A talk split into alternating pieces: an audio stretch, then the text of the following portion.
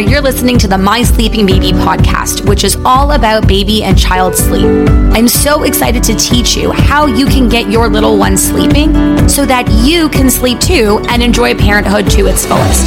I'm Eva Klein, your resident sleep expert, mom of three, founder of the Sleep Bible online coaching program, and lover of all things sleep and motherhood. If you're looking for tangible solutions for your little one's sleep woes, or you simply want to learn more, this podcast is for you. For more information, check out mysleepingbaby.com and you can follow me on Instagram and Facebook at mysleepingbaby. All right. The fallback time change is coming here very, very soon, which is probably or most certainly the most annoying day for all parents of babies and young children. Why? Because the fallback time change basically means that your little one's 6:30 wake up becomes 5:30 or maybe it means that your little one's 5:30 wake up which is already flipping early to begin with now becomes 4:30. And this can cause a lot of people to really start to panic. And honestly, I don't blame you if you're totally freaking out about this because as it is, I am not a morning person to begin with. And if my morning has to become a full hour earlier, all of this all because of this completely barbaric, out of date practice. That's incredibly frustrating.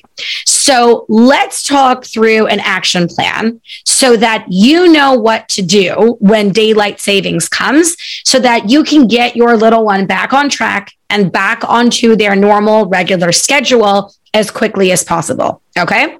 So Step number one is if you haven't already done so, make sure that you've got heavy duty blackout blinds in your little one's room because we don't want any peep, any little tiny teensy weensy bit of natural light coming through your little one's windows, potentially waking them up prematurely. We want to make sure that your little one's sleep environment is as conducive to good quality sleep as possible and ensuring that that room is like a nine out of 10 in terms of darkness, 10 out of 10 being pitch, pitch black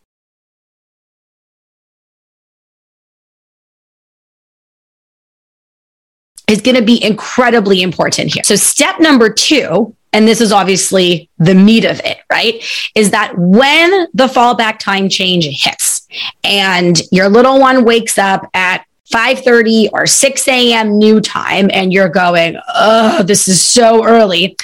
What you need to do is you need to make a concerted effort over the next few days to inch your little one's schedule later back to their pre time change schedule. And so this is how you do it, right? So let's say you have a six month old who usually wakes up for the day at 6 30 and then naps around 8 30 for their first nap.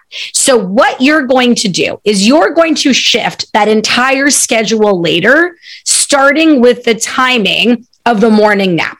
So your little one who usually wakes up at 6:30, the time change hits and now 6:30 has become 5:30 right?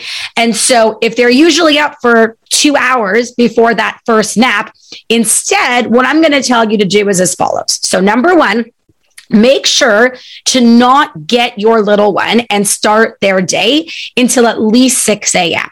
And the reason for that is because we don't want to be reinforcing an early rising problem by simply getting them up at 5:30. We need to rejig their biological clock so that they can learn to sleep in later again, right? So don't get them before 6 and then from there don't put her down for her first nap at 7:30 even though she was up at 5:30. You might be thinking well she can only be up for a couple hours before she's going to get tired and she was up at 5:30 and so I got to get her down for that nap at 7:30. Don't do that because what that's going to do is it's going to reinforce the early reinforce the early wake up and get her onto a schedule, a very early to rise, early to bed, early to rise again cycle that you don't want.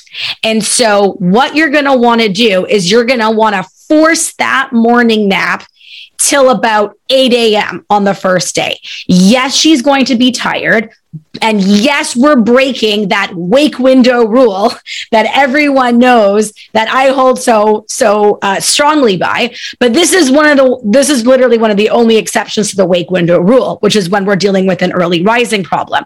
You're going to want to force that nap to 8 a.m. so that this way the rest of the naps can start a little bit later and end a little bit later. And then you're not going to be stuck doing a 5 p.m. bedtime.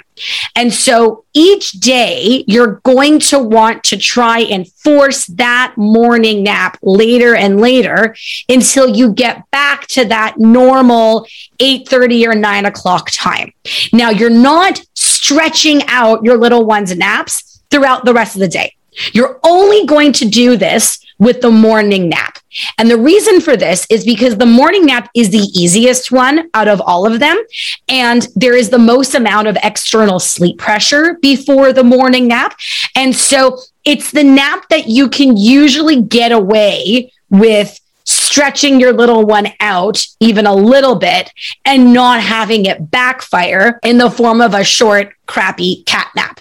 So this is only what you're going to do with the morning nap. Use your little one's proper wake windows to calculate the timing of their next nap. You're not going to stretch them out before bedtime. You're not going to stretch your little one out before the second nap because that will likely backfire. Okay, so that's what you do when you have a baby that's napping at least twice, right? You're going to shift the whole schedule later, starting with the timing of that morning nap. But what about if you have a baby who's only napping once? Let's say you have an 18 month old or a 20 month old, and they're usually up for the day around, say, 6:30, and he then goes down for his nap around, let's say, I don't know, 12:30 or 1, right? So very similar situation, right? He's going to wake up at 5:30 new time, right? Because remember 6:30 now became 5:30. And so by 11:30, he's likely going to be tired for his nap because 11:30 was 12:30 yesterday, which was his regular nap time, right? And so it's going to be tempting for you to try getting him down for a nap at 11:30 don't do it because as i said it's the same thing. It's going to reinforce the early rising problem and it's going to get you on a vicious early to rise early to bed early to rise cycle. And so in that scenario i would tell you try pushing him until noon new time which was say one o'clock previous time. So you're only stretching him out a little bit and then fingers crossed he'll give you a really solid nap from say you know 12 until 2:30 and then you'll have to do bedtime a little bit earlier to avoid him being overtired before bedtime. And then what you're going to want to do is inch the timing of that nap later again. So maybe the next day, maybe by Monday, you'll try napping him at 12:15 and then you'll try napping him again the following day around 12:15, 12:30, 12:45 the following day so that this way you can get him back on his pre fallback time change schedule simply by shifting the timing of that nap later. So the biggest mistake that I find that people make after the time change hits is that they are continuing to put their little one down for these very early naps, which is just going to reinforce the cycle. So that's how you get out of it. You just continuously bump those nap times later so that you can bump bedtime later without him getting overtired in the process. So a later nap is going to get you a later bedtime, which will eventually give you a later wake up. Now, a lot of people usually ask me my thoughts on whether or not it's worthwhile to try spending, say, a week up to the fallback time change to inch your little one's schedule later. And so, usually, what they're referring to is the process of getting your little one on a later than normal schedule the week prior to the fallback time change, so that when the fallback time change hits and your little one is waking up at 7:30 or 8 o'clock for the day, then it just simply becomes 6:30 or 7, which isn't as bad. And so my response is as follows. In theory, there's nothing wrong with that. If you want to try giving that a try and spend the week prior to the fallback time change trying to get your little one on a later schedule, you can totally do that. The reason why I'm not the biggest advocate of that strategy is because I find for the most part, it doesn't practically work. It's a lot of hard work. It's a lot, it's very stressful. Your little one might get overtired in the process. Your little one might be going to daycare they might be in daycare or in nursery school where they have a set schedule and that strategy isn't possible to begin with. I've tried doing it with my kids in the past and it just never worked. It never flew with them. I wasn't able to pull it off. And so I find that the easiest way, not the easiest, the least the the mo- the least stressful way to attack daylight savings is just to go with the flow the week up to it, stick with your normal regular schedule, and then go into that plan that I outlined once daylight savings comes. Um, and I'm, I'm glad that people have asked me this question because I know that moms can sometimes get really stressed that their little one is in daycare and they don't have the ability to sh- spend the week shifting their whole their little one's schedule later and they feel like they're completely screwed come daylight savings. I want you to know that you, for the most part I would say a lot of the time, it's not necessary. It doesn't always work. It sometimes just adds more stress to your life than necessary.